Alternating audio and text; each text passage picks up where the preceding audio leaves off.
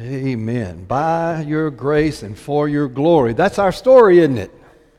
That's what we do by His grace, for His glory.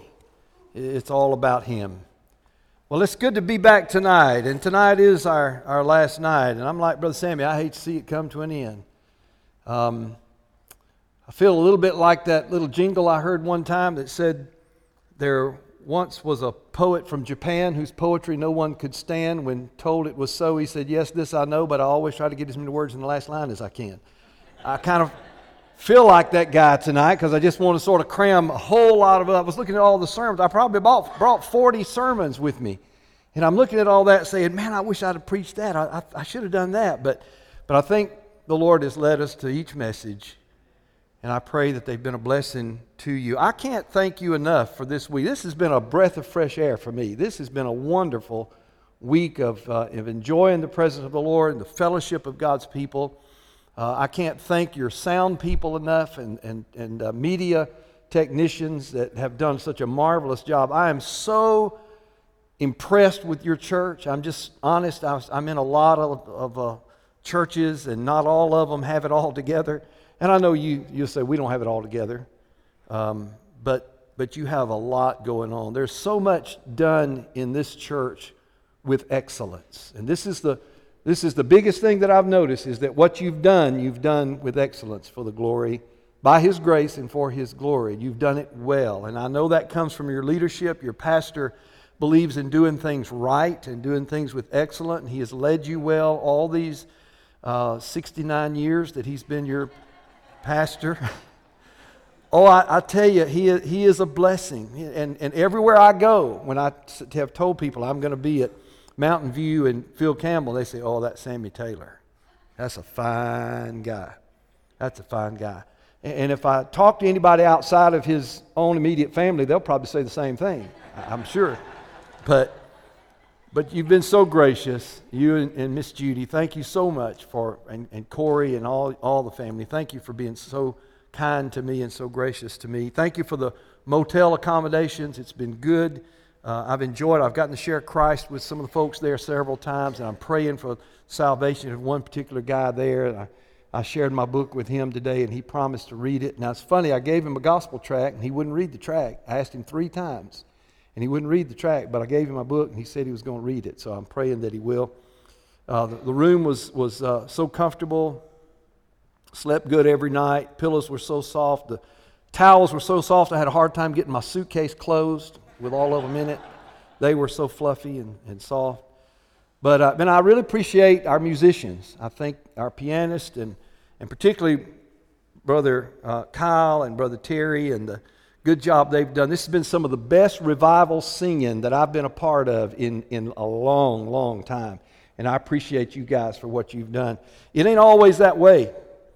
Uh, I've been in some churches and some revivals where, you know, the, the music guy just didn't have it in his heart and it was just, it was like it was drudgery. And it's hard to get up and preach after that, but it's not been hard uh, here. Uh, I know one church that was struggling between the pastor and the music director. They don't always get along. Brother Sammy, you may know that, but they don't always get along. You have to get along because it's your son, right? And, um, but they weren't on the same page. The first week the preacher was there, he preached on commitment and how we ought to dedicate everything to the Lord and the service of the Lord. And the song leader led the song, I Shall Not Be Moved.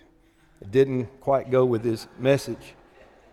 The second week, the preacher preached on tithing and how we ought to give to the Lord's work. And song leader led the song, Jesus Paid It All. That didn't go over real good. Third week, the preacher preached on gospel and how we should all uh, dedicate our tongues to the Lord and use it for His glory. And the song leader led the song, I Love to Tell the Story. This thing's getting worse. With all that going on, the preacher became sort of frustrated and told the church that he, he was thinking about resigning, and the song leader led the song, Oh, Why Not Tonight? So the next Sunday, the preacher came back and he actually did resign. And he said, I just want to tell you one thing in case you're wondering. It was Jesus who led me here, and it was Jesus who's leading me away. And the song leader led the song, What a Friend We Have in Jesus. but I'm thankful that we didn't have that problem this week. We were all on the same page, and these guys have done a marvelous job. And I'd like for you just take a minute with me and show your appreciation to all your staff and all your leadership, and let's just give them all a round of applause. Would you do that just to say thank you? Thank you for what you've done and helping make this revival what it is. If you have a Bible with you tonight, I'd like for you to open that Bible to the book of Ephesians, one of my favorite books, Ephesians, the sixth chapter. And I want to preach a message tonight called One More Round. One More Round. You'll understand at the end of the message why I've called it that. But one more round is the theme of our message tonight. And in Ephesians chapter 6, verses 10 through 13, Paul is addressing this wonderful group of Christians at Ephesus. Now, he's already been through a whole lot of theology with them. He started in chapter 1 and he's talking about all that we have in Christ and who we are in Christ and what Christ has done for us. He goes into chapter 2 and he talks about being saved by grace. Then he gets into chapter 3 and he's talking about the unity of the church. He gets to chapter 4 and he's talking about the gifts that God gives the church. And he gets to chapter 5 and he talks about the spirit filled life. And he gets to chapter 6 and it's like he takes a deep breath. And in verse 10, he says, Finally, my brethren. And I think by that he's saying, Finally, I get to say what I've been wanting to say. All this time, I've been trying to get to this. And I had to go through all that other to get here. But finally, my brethren, be strong in the Lord and in the power of his might. Put on the whole armor of God that you may be able to stand against the wiles and that word means tricks or traps of the devil. For we do not wrestle against flesh and blood, but against principalities, against powers, against the rulers of the darkness of this age, against spiritual hosts of wickedness in heavenly places. Therefore, on the basis of this, take up the whole armor of God that you may be able to withstand in the evil day and having done all to stand. Having done all to stand. Now that's my ring for a text, and I hope that wasn't my phone. But I think I, I think I put mine on silent. But that's my same my same one. Miss Judy, would you check my phone? No, you don't have to do that. It's it's I think mine's on mute. So Paul says, finally, my brethren, be strong in the Lord. All right, now, now think with me. We're living in tough days. These are difficult days for the church. Uh, the days of what I call leave it to beaver kind of Christianity, the 1950s, the 1960s, those days are gone forever. Uh, just the easy going kind of Christianity, uh, sort of just a walk in the park kind of stuff, those days are gone. You and I know that the church is under attack today. You and I know that Satan has launched an all out assault on Christians, not only in America, but all over the world. In fact, we, we have an enemy, and Paul is saying, he's saying we, we have we, all these things we want to do for the Lord, we're going to have opposition. God wants His church to be strong. He wants His church to be bold. He wants His church to, to claim the territory that God has given them, to stand for Christ and for righteousness and for truth and for morality. But He said, You need to understand, we have an enemy who's going to fight us every step of the way. And I believe this church wants to be a church that makes a difference in your community and in the state and in the world. I believe this church has a vision of making a difference for Christ. But you need to understand it, it, we have an enemy who's going to try to thwart that at every possibility. What's it going to take for your church, this church, to be the kind of church that God can use to win back your community, to impact your schools, to impact your county and the world from right here in Phil Campbell, Alabama. That's what God wants. It's not going to be easy. And that's what Paul is saying to these Ephesian Christians. Finally, my brethren, be strong in the Lord. So I'm going to tell you three things that I think Paul mentions here that is required of a church that's going to be a church that God really uses. And the first thing is this Paul says you have to have the heart of a hero. The heart of a hero. Be strong in the Lord and in the power of his might. He, he's challenging them to man up, to stand up, to be strong in the Lord. Now, why would he tell these Ephesian Christians to be strong? Well, it's because they were feeling weak. This church was living, this church was set in a time when the Roman world was persecuting Christians and they were feeling weak and overwhelmed and discouraged and small. And Paul is trying to pull them up. He, he sounds a lot like Joshua in the Old Testament when he was telling the children of Israel, We're about to cross over the river into the promised land, and there are giants in that land, and there's an enemy in that land, and you need to be strong. And this is how Joshua put it. Joshua 1 6, he says to the children of Israel, Listen to how similar this sounds to what Paul is saying. Joshua said, Be strong and of good courage, for to this people you shall divide as an inheritance the land which I swore to their fathers to give them.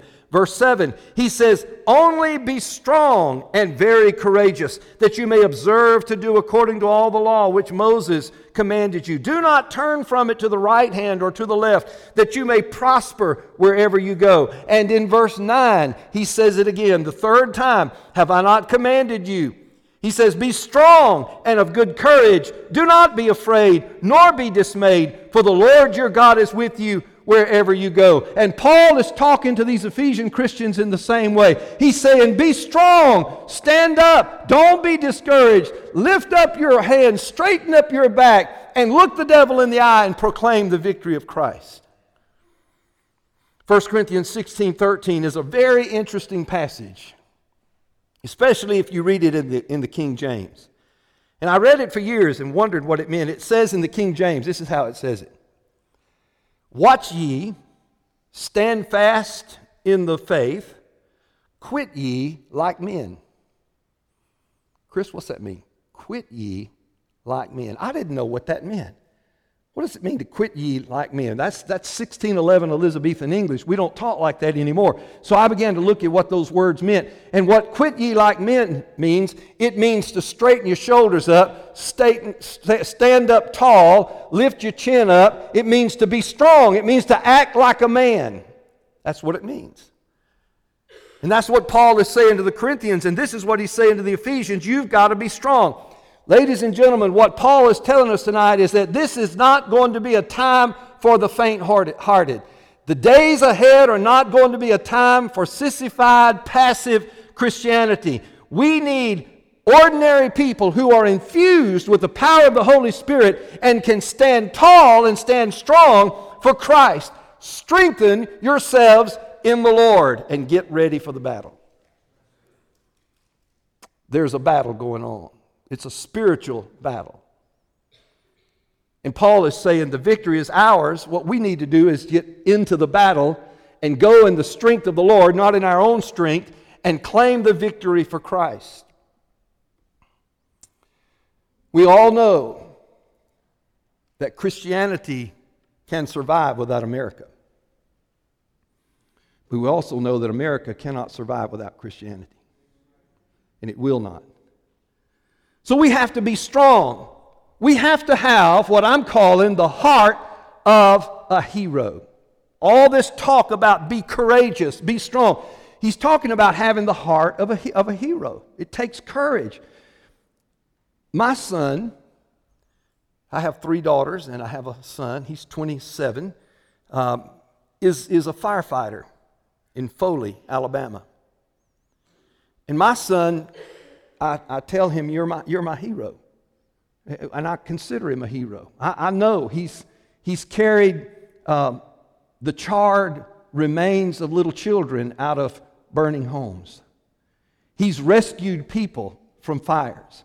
He is a firefighter. It's his life, it's his dream. He says to me, he says, Daddy, as surely as you're called to preach, I'm called to be a firefighter. It's what he loves. He doesn't make any money. It's a shame what we pay our, our officers and our our uh, police and what we pay our first responders. We ought to be ashamed. But he's so full of, of the right kind of pride in what he does. He says, I'm helping people. But why is it that we call our firemen and our policemen and our military and our first responders heroes? Why do we call them that? And we do. Is it not because they are willing to lay their life on the line for somebody else, even somebody they don't even know? And they're laying on the line. They'll put their life at risk for somebody else. That is the heart of a hero. And so, for the church, what I'm talking about tonight is where are the people in this church? Where are the men and women of this church who will lay their lives aside for the sake of others? Who will be serious about winning the battle for Christ, about leading this church forward? Where are the heroes in this church? The time has come when we cannot be part time Christians anymore. For years we've thought, well, I, you know, I, I work at the factory, or I work at this, or I do this, and then I go to church on Sunday. I'm kind of a part time Christian and I'm a full time carpenter. It's the other way around. You've got to be a full time Christian, and then everything else it just sort of dovetails into that. That's your number one job is to live for Jesus, to let Jesus live through you, to let others see Christ in you. Your full time job is to be a child of God, being salt and light wherever you go for the glory of God. And that's your job. Now, if you have to work at a hospital or as a nurse or as a carpenter or as a factory uh, person, if you have to do that to put bread on the table, God bless you. That's what you do. But you do that for Christ too. But your life is about Jesus. We've got to have that if we're going to win our communities back, if we're going to make, uh, win our schools back, if we're going to win our counties back, if we're going to win this nation back to Christ, it's going to take men and women with courage and with strength. The heart of a hero. I tell churches don't expect your pastor to be a politician. He's not going to make everybody happy, it's not his job. Leonard Ravenhill used to say, if Jesus Christ had preached the same message a lot of preachers preach today, he would have never been crucified. Think about that. We don't want our pastors, we don't need pastors who are cute or clever. We don't need cute and clever. What we need is courageous and convictions. And you can thank God you have one like that. And you know, there's a difference between a prophet and a politician. Did you know that? Now, I'm, I'm not picking on politicians, Terry. Y'all didn't see me when I came in. I flashed him 14. Is that the number? He won the election by 14 votes. Praise God. That's a wonderful. Yeah, amen. Praise the Lord. We need good and godly men in that world. But there's a difference between a prophet and a politician. I don't consider Terry a politician. Here's, here's the difference the nature of a politician is that of compromise. He has to try to make everybody happy, both sides happy. The nature of a prophet is conviction. His ministry is one of conviction. He preaches what God, he says what God puts on his heart to say. A politician will tell you what you want to hear and take you where you want to go, but a prophet will tell you what you need to hear and take you where you need to go. That's the difference. And we need prophets in the pulpit today. A man who fears God fears no man. Fear is the beginning of defeat. We need men and women in the church who have no fear. Fear nothing but God. So the question I have tonight is where are the Elijahs of this in this church? Who will stand for God, though outnumbered 850 to 1, and pray so that the world will know that the Lord is God and see the fire of heaven fall? Where are those Elijahs? Where are the little Davids in this church who will go out in the battlefield and run to the battle and look the giants in the, in the eye? But David looked Goliath in the kneecap, I think. He was that small up against Goliath. And they said, You can't hit him, he's too big to hit. And David said, I can hit him, he's too big to miss. They said, Look how much bigger he is than you is. He said, You are. He said, I'm looking at how much smaller he is than God is. And so David went out and fought Goliath and brought him down for the glory of God. Where are the Davids in this church that everybody else says you can't do it, but you're willing to stand for Christ and get the job done?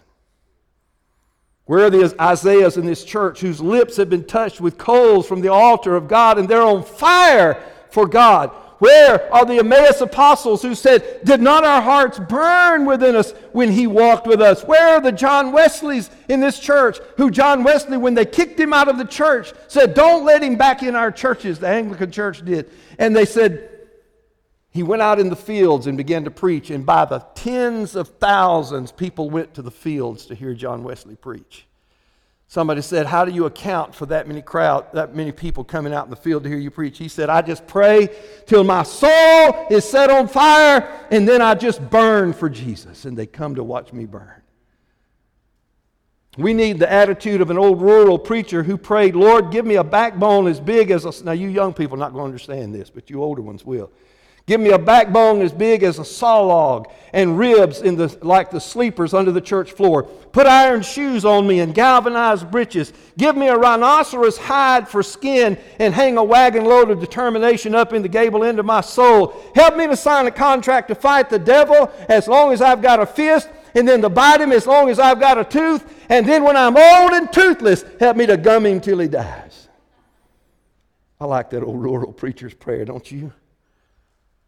We need men of God, the heart of a hero. It's going to take some of you men stepping forward and saying, I'm not much, but all that I am belongs to Jesus. And I'm going to lead my family, and I'm going to lead my wife, and I'm going to lead my children, and I'm going to lead my church. And we're going to go forward for Jesus. We're not going to retreat, we're going to advance. We're not going to cower and hide we're going to get in the battle. Sign me up, Jesus. You wake up in the morning and say, Lord Jesus, Terry Long, reporting for duty. What do you want me to do today? You're in the army. So we desperately need people with the heart of a hero. Second thing Paul says we need is not only the heart of a hero, we need the spirit of a soldier. Now, that's verses 11 and 12. And I want you to look at that again with me. I want to point something out. In verse 11, he says, Put on the whole armor of God that you may be able to stand against the wiles of the devil. Now, I want you to notice how many times he says the word against.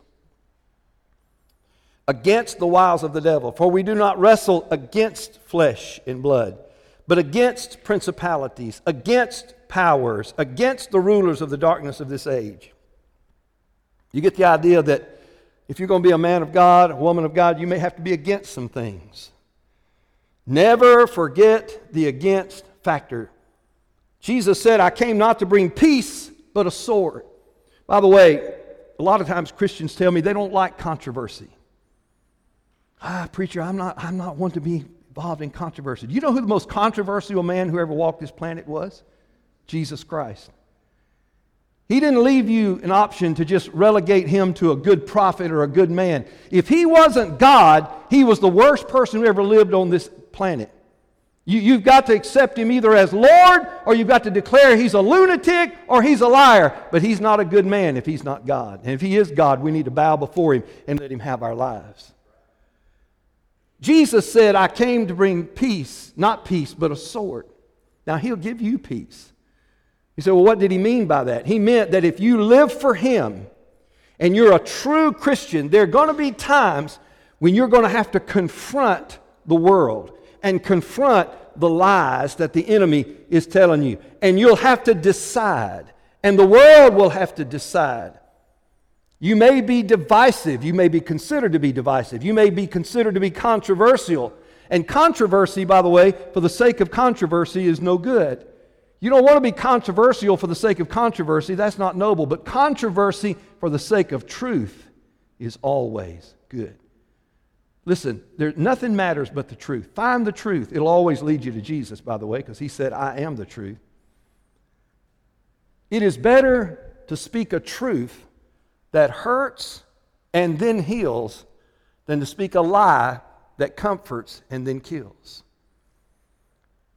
It is better to be united in, in truth than to be divided by error. It is better to, to, to be uh, to stand for the stand alone for what is right than to be wrong with the multitudes. And there are going to be times when people are sitting down that you need to stand up, and that's going to be controversial. There's going to be times when you need to speak out when everybody else is being silent. We need heroes in the church today. We need people who have the spirit of a soldier. You may have to stand against some things, and that's great. Make sure you also stand for some things. Don't always be against stuff. Make sure people know you're for the good things, the right things. Jesus made it very clear. He said, I am the way, the truth, and the life. No man comes to the Father but by me. Now, let's just stop right there for just a second. If you're here tonight and you think you're going to get to heaven by your own goodness, by your own works, by your, by, by your church attendance or anything else, you're fooled. The only way to get to heaven is through Jesus. It's not through the Baptist church, it's not through the Methodist church, it's not through the Pentecostal church, it's not through the Presbyterian church. You might get saved in any of those churches, but you're going to go to heaven by Jesus Christ. Now, you can be a Baptist and, and go to heaven if you got saved by Jesus, but you're not going to go to heaven because you're a Baptist. You can go to hell as fast from the pew of a Baptist church as a, as a, a person that's never heard the name Jesus in the jungles of Africa would go to hell. You, you, you, you, you can split hell wide open. Or as the boys used to say on the Gulf Coast, that I used to hear him on the radio all the time, he'd say, You're going to go to hell like a bullet, my friend, if you don't know Jesus as your Savior. And, and it's incre- listen, the most hated verse in the Bible is John 14, 6. I am the way, the truth, and the life. Uh, the world hates that because we live in a, in a polytheistic society. We want, we want to believe everybody's right, like Oprah Winfrey says. But Jesus said, I came not to bring peace, but a sword. That means you've got to have the spirit of a soldier. You said, but I thought Jesus said we're to be peace lovers. He never said that. Jesus said, Blessed are the peacemakers, not the peace lovers. So there's a time, you know, a peacemaker is one who will seek to make peace and be peaceful unless it compromises the truth. A peace lover will want peace at any cost. It's all about peace and love, and, and, and yet there's a time to stand for the truth and speak the truth in love. Matthew 16, 18, Jesus said, my, I will build my church on this, this confession of faith in me. Simon Peter said it. And he said, The gates of hell will not prevail against the church. Well, folks, that puts the church on the offense because gates don't attack anybody. The church is on the offense, not the defense. We are the gate crashers of hell. We're to be storm chasers of the gates of hell. And listen, I don't know about you, but I've read the last page of the book and we win. And not by a field goal in the last three seconds. We win big. It's a slaughter in the end. It's not even close because Jesus Christ took the devil and all his demons and he conquered them at the cross and he paraded them in front of the cross and they had to bow and confess that Jesus Christ is Lord. And one day, that same Jesus is coming back for his bride, for his children. He's going to take us home to heaven and we'll be with him forever. That's the Jesus we say we serve and we're looking for. But you've got to have the spirit of a soldier. Paul said, against. We're against the powers of wickedness. We're against flesh and blood. We're against the rulers of the darkness of this age, against the hosts of wickedness. We're against the devil and all that he's doing. And there are just some things that you're going to have to fight for. You know, folks, let's just be honest. We've let the devil take some things that don't belong to him. He's taken a lot of things that don't belong to him. He's taken our marriages. Marriage is in such disrespect uh, today that, that young people don't even think about getting married. They don't even think about it. They just shack up, they just sleep together. They don't even think marriage is important. But God said marriage was important. That's the right way. We're going to have to take our marriages back. We need to take our families back. He's taken our families. He's taken our children. He's taken our homes. He's taken our joy. He's taken our boldness. He's taken our witness. He's taken our community. He's taken our schools. And I don't know about you, but I'm really ready to take all that back for the glory of God. And you can't take it back without fighting. Satan has set up strongholds all over this nation. He's got them in, all over this county. Stronghold is a beachhead, it's a headquarters, it's an area where he's entrenched. And he set that up all over the, the country. There are strongholds of alcohol, strongholds of drugs, strongholds of poverty, strongholds of pornography, strongholds of immorality, strongholds of hatred, strongholds of racism, strongholds of division. And Paul says we wrestle against those things.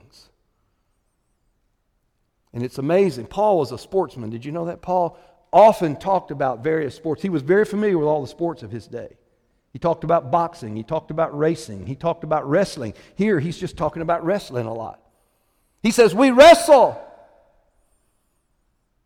You know what's, what I know about wrestling? Very little, but I do know this wrestling is a hand to hand combat sport, it's up close and personal. You don't, you don't wrestle with somebody from across the room. You've got to put your arms around the opponent. You've got to get close enough to smell his breath. That's wrestling. And so we're not in a, a, a, battle where we're lobbing mortars 20 miles away to the enemy. We're in hand to hand combat with the demons and powers of hell. You may not believe that, but it's true. So, well, I think that's silly. Well, guess who's telling you that's silly? It's not Jesus, it's not the Holy Spirit. The power of the enemy is real. We don't have to be afraid of him. He knows who wins. He knows we have the victory. He just knows most of us don't believe it. And he's bluffing until you find the truth. He, will push you and, and run you until you find out that you are victorious in Christ and that you stand in Christ in the shed blood of Christ and you stand against him and you say, In the name of Jesus, I will not let you push me around anymore. In the name of Jesus, I will stand against you, and I bring the blood, and I bring the name, and I bring the cross of Jesus. And when you do that, the devil knows his reign of terror in your life is over. And the footsteps you'll hear fleeing will not be yours, they'll be his. Hand to hand combat. We wrestle have to have the spirit of a soldier to take back our nation, to take back our land, to take back our schools and our community and our churches. So you have to have the heart of a hero first. Secondly, you have to have the spirit of a soldier. But let me give you this last one. You have to have the guts of a gladiator. Talked about gladiators with the young people tonight. You have to have the guts of a gladiator. Look at verse 13. Therefore, take up the whole armor of God, that you may be able to withstand in the evil day, and having done all, to stand. And then he goes on in the next four verses and describes the armor of a gladiator or a soldier. And gladiators fought to the death, or either they fought for their eyes. It's one of the two. Either they were going to fight till they one of them died, or fight till one of them lost the contest, and then the the, uh, they would gouge his eyes out and he'd be blind the rest of his life. So you were fighting for something serious. So you've got to have the guts of a gladiator. What I mean by that is this if you got knocked down as a gladiator, you got right back up and you kept fighting as long as you had a breath. You don't quit, you don't give up if you get knocked down. You're willing to die. You'll go all the way to the end. Paul said, according to my earnest expectation and my hope, that in nothing I shall be ashamed, but, but that now, as always, so now also Christ should be magnified in my body, whether it be by life or by death. Paul said, I don't care whether I die or live, as long as Christ is glorified in my body. You cannot hurt a man when he believes that death is a positive option. What can you do to a man like that? That's why they, they didn't know how to deal with Paul. Paul knew what was waiting for him on the other side. He had already tiptoed to the edge and peeked over. He knew. He was ready to go. Death was not a terror to him. You can't hurt a man when he sees death as a positive option. You can't bribe him. You can't buy him off. You can't turn his mind away. You can't get him to be disloyal. I mean, he's just going to stay the course because you can't threaten him. Joseph Ton was the spiritual leader of Romania, still is to this day. and Joseph Ton got saved in Romania and wanted to come to America to get theological education so he could preach and go back and, and win his people to Christ. This was when the communist regime of Ceausescu was at its peak. It was very oppressive. And Joseph Ton came to America, got theologically ed- educated, and got ready to go back. And his brothers and sisters sent him a letter and said, Joseph, you can't come back. Don't come back here. They're waiting for you. They're going to kill you because they know you're coming back to preach the gospel of Jesus Christ. They're waiting to kill you. They'll imprison you. They'll torture you. They'll kill you. Don't come back. He said he prayed about it and asked the Lord, Should I go back or should I not go back? Have such a burden for my country, but they're waiting to kill me. And he said, The Lord spoke to him and said, You can go back, but you must go as a lamb led to the slaughter. If you're not willing to go like that, don't go at all. Joseph made the decision to go, and when he got back, he did everything in his power to avoid the Ceausescu's security guards. He, he, he hid, he preached in the underground church, he, he, they, they kept him shielded. But finally, Ceausescu's guys caught up with him and they arrested him. They put him in a prison and they tortured him and they beat him, trying to get him to deny Christ, trying to break him, his spirit. They couldn't. He was committed. You know, remember, he went back as a lamb led to the slaughter. He knew he might die and he was willing to go. He, he had no fear of death. And they were torturing him one day and beating him, and there was one particular interrogator that was particularly brutal. And he, they had him chained up, and he said to him, Joseph, if you don't deny Christ, I'm going to kill you today. This will be your last day on earth. And then Joseph Ton said, Okay, go ahead and kill me. But you need to know that killing me is your greatest weapon. If you use your greatest weapon against me, you'll force me to use my greatest weapon against you. And all the guards laughed because he was chained to a wall, he was beaten to a bloody pulp. They said, You have no weapons. He said, Oh, yes, I do. If killing me is your greatest weapon, then my dying for my faith is my greatest weapon. And you know that my sermons are all over this country in print. And if you kill me, you will sprinkle those sermons with my blood and they'll become 10 times more powerful. Go ahead, use your greatest weapon, kill me. I'm not afraid. And that interrogator looked at him and he turned to the guards and he shook his head and he said, Let him go. He's a crazy man. A sane man would never talk like that. Let him go. He can't, he's harmless. People are not going to listen to him. He's crazy. And they released Joseph Ton, and from that day forward, while he had before been trying to preserve his life. Now he could stand publicly on the street corner and preach, and they would just walk by and laugh. But other people were listening to his message. Remember, Jesus said, He that saves his life will lose it, but he that loses his life for my sake will find it. And Joseph Ton survived Ceausescu, and he is still the spiritual leader today of Romania because he had the guts of a gladiator. He wouldn't give in. I love Paul's wrestling theme. We're going to wind this down. Uh, do we have any wrestlers in here? Anybody that's participated in the sport of wrestling? Okay. I don't know much about it. I wrestled with my brother a lot, but um, he, he was bigger and older than me, so he, he whipped me most of the time. But I read about a guy out in Texas, a boy, a teenage boy, who didn't play any other sports. He read a book on wrestling and decided he wanted to wrestle. There was no wrestling program in his school. And so he went to a coach of another sport and he said, Coach, I, I think I'd like to wrestle. We don't have a wrestling team, but there are wrestling matches in the county. Could you take me to some of the matches and let me try my skills? I've read this book. And the coach thought, oh boy, this is not going to be pretty. But I'll take you. I'll take you. He took him to his first wrestling match, and the boy won the match. He actually was very good at it. And he took him to another match and he won that match. And that boy won every wrestling match he participated in. He won the local school area, he won the district, and he went to state to wrestle for the state championship. The guy he was wrestling against had been a two time state champion, much bigger than him, very skilled at wrestling, and, and nobody even knew this kid. So the match started, and in just a moment, that two time state champion had taken this kid and put him on the floor and twisted him up like a pretzel. The coach couldn't stand to see this kid lose his first match, so he just turned his back. He was just disappointed. He's going to be heartbroken. And all of a sudden, he heard cheering and clapping, and he turned, and his, his student, his wrestler, was standing there with his arm up. He had won the match. And he looked over at the coach, and, and, and the coach was in shock at how that thing, because that guy had him on the floor practically pinned. And he came running over and he jumped up and hugged the coach. He said, Coach, I won, I won. He said, Yeah, I know. But how did you do it? The last time I saw you, he had you twisted like a pretzel.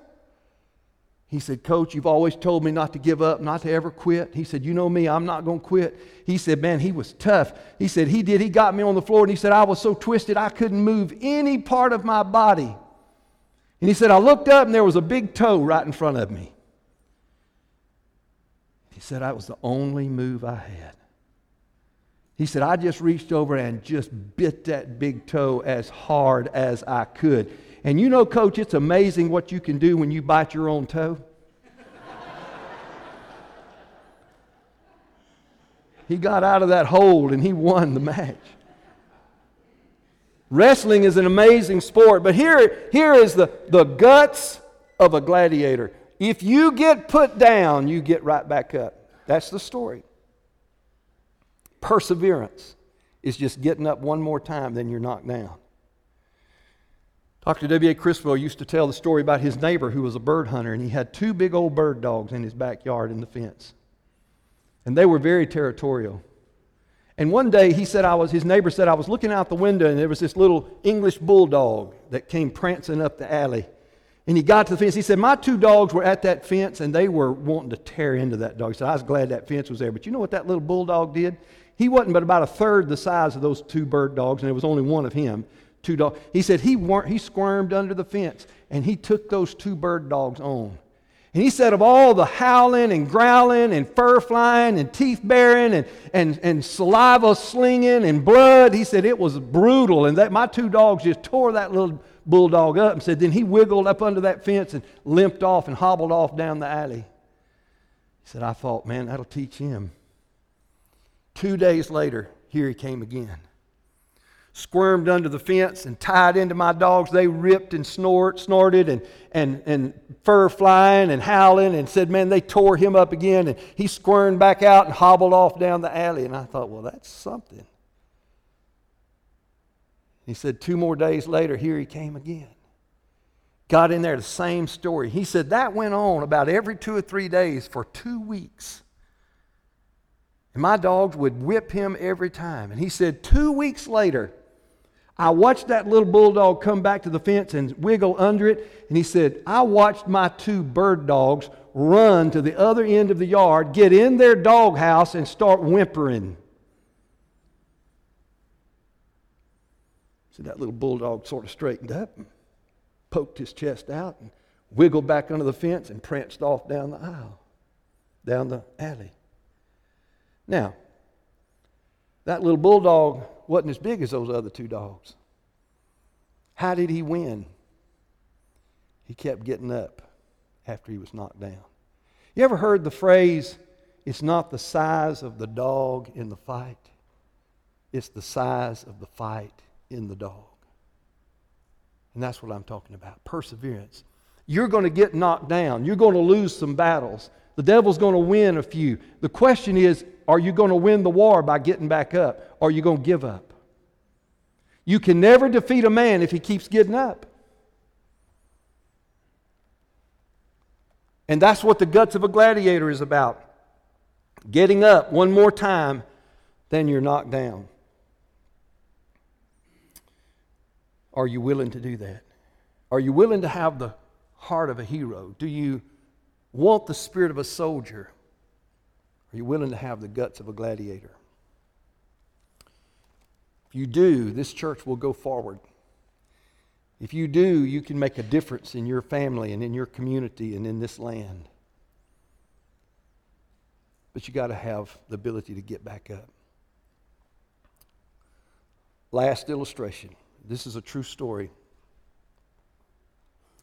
Many years ago, there was a, a prize fighter by the name of John L. Sullivan.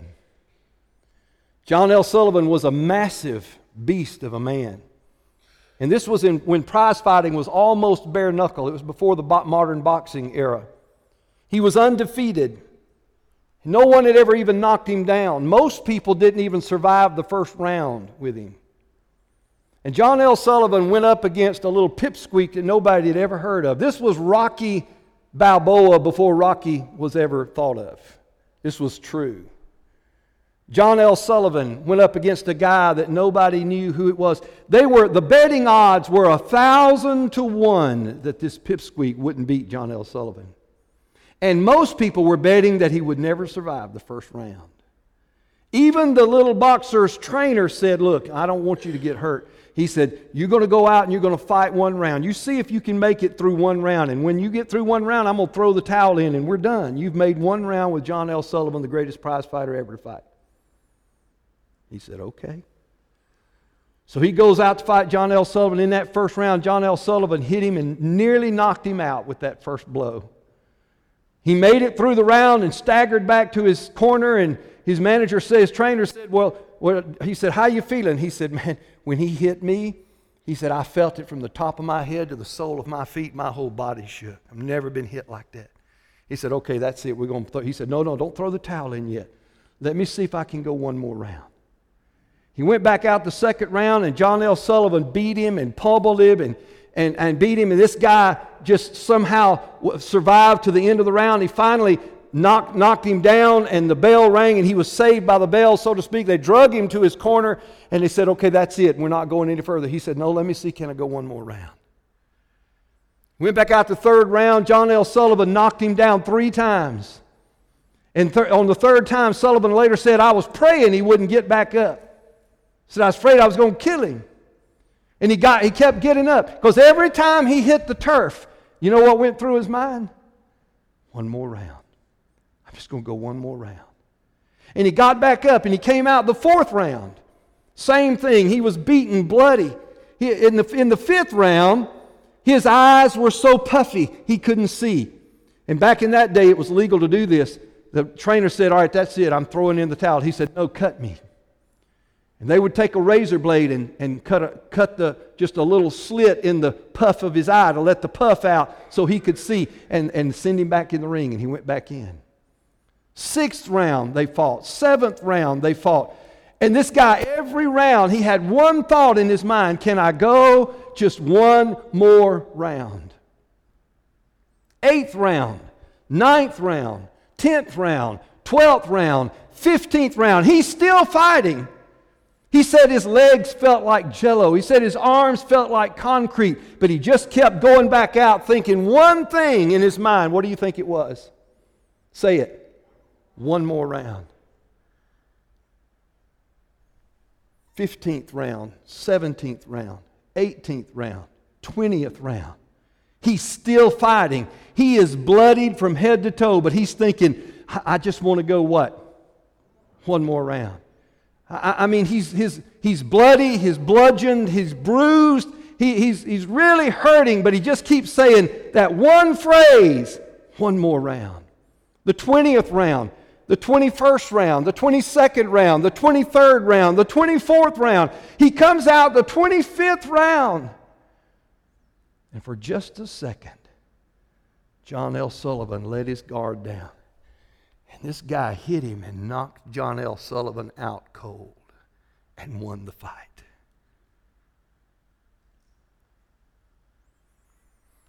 Later, he was asked about it, and this is what he said. This is what he said. When your feet are so tired that you have to shuffle back to the center of the ring, fight one more round. When your arms are so tired that you can hardly lift your hands to come on guard, fight one more round. When your nose is bleeding and your eyes are black and you're so tired you wish he would crack you on the jaw and put you to sleep, just fight one more round, remembering that the man who always fights one more round can never be whipped. Those are the words of Gentleman Jim Corbett. James Corbett, Gentleman Jim, who beat John L. Sullivan in the 25th round. Let me just say, all of us sometimes are stuck in a cycle of discouragement at times. You may be sitting here tonight saying, I, am so tired of trying. I can't live this Christian life. I'm so tired of sin knocking me down. I'm so tired of the devil fighting me. I'm so tired of putting out all this effort to improve my life with no results. I'm tired of fighting this sin in my heart. Hear me tonight. God is wanting you to say this. Say it with me. One more round. All God is asking of you tonight is to be willing to get up and say, God, give me the strength, give me the grace to go one more round. Some of you are here tonight, and maybe uh, your life hadn't gone at all like you thought it was going to go, and things have been tough. Your home life is horrible. Your, your, your family is not treating you right, and you're just, sometimes you think about just giving up. Listen now, here's what God wants you to hear tonight. Say it, everybody. One more round. He wants you to say that. One more round. This church has been knocked down more than once. When the tornado came through, you could have given up. And you could have said, That's it, it's over. But with good godly leadership and with good godly leaders, you didn't. You said, We've been knocked down, we're bruised and bloody, but you said, One more round, and you got back up. Brother Sammy's been your pastor for 45 years. I can promise you, in that period of time, there have been times he's probably wanted to lay it down and go somewhere else. Lay it down and retire. He might be thinking that tonight. What would you say to him? Say it to him. They want you to go one more round, Brother Sammy. When you feel like it's about time to throw the towel in and you get discouraged, and I know because I was a pastor 40 years, I know those moments. They want you to say, one more round. Folks, that's what God wants you to say tonight.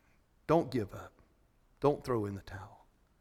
Say, God, if you'll give me the strength, I'm willing to go one more round. And you'll see the victory. Would you bow with me in prayer? Father in heaven, I thank you for the privilege of preaching this message tonight. It's one of my favorite messages to preach. I love to encourage people, and I pray this message has encouraged someone here tonight. Lord, Christians all over this place need to come down this aisle tonight and say, Pastor, I'm going with you. We're going to go one more round. We're not going to give up. We're not going to slow down. We're not going to sit down. We're not going to stop. We're going to go one more round. We're going to win this war. And I'm standing with you. Maybe you're here tonight and, and you, you don't know what I'm talking about going one more round. You've never gotten in the fight, you've just been on the sidelines. You've never really been saved. You don't know the joy of salvation. You don't know the, the freedom of a total forgiveness of your sins. Did you know that if you ask Jesus in your heart, your sins, all of your sins you've ever committed, will be immediately forgiven? He'll wash you clean. You'll have a brand new slate. It's like being it's like starting over with nothing wrong. It's like being born again. You get to get a brand new start. That's what Jesus is offering you tonight. If you're here tonight and you've got some things in your life you're ashamed of and you wouldn't want anybody to know about and you'd like for it to be wiped away, I'm going to invite you to come down this aisle, take Brother Sammy's hand, and say, Preacher, I need that. I need forgiveness and I need to be saved. And he will, God will save you tonight. Jesus will come into your heart. Say, How do you know He'll do that? Well, because He did it for me when I was 16 years old. I'm 64 now. I've never once regretted that decision. Some of you young people tonight are, are trying to figure out whether you want to live for Jesus or live for yourself or live for the devil. And I can tell you there's only one right answer to that dilemma give your life to Jesus. Let him have you lock, stock, and barrel. He'll do things through you that you never could do without him. Come tonight. Some of you children tonight need to, need to walk down this aisle and say, Brother Sammy, I want to be saved. I want to I want to know when I go to bed tonight that if Jesus comes back before I wake up, I'm going to be with him in heaven. Do you know that? Do you have 100% assurance, 100% sure that if you died tonight, you'd go to be with Jesus? If you're not 100% sure, I'm asking you to come down this aisle and get that settled. This is the last night of revival. I've been waiting all week for somebody to be saved. Somebody tonight is going to be saved. Will it be you? You say, Well, I'm afraid to walk down that aisle. Well, let me ask you this Did Jesus go all the way to the cross for you or just part of the way?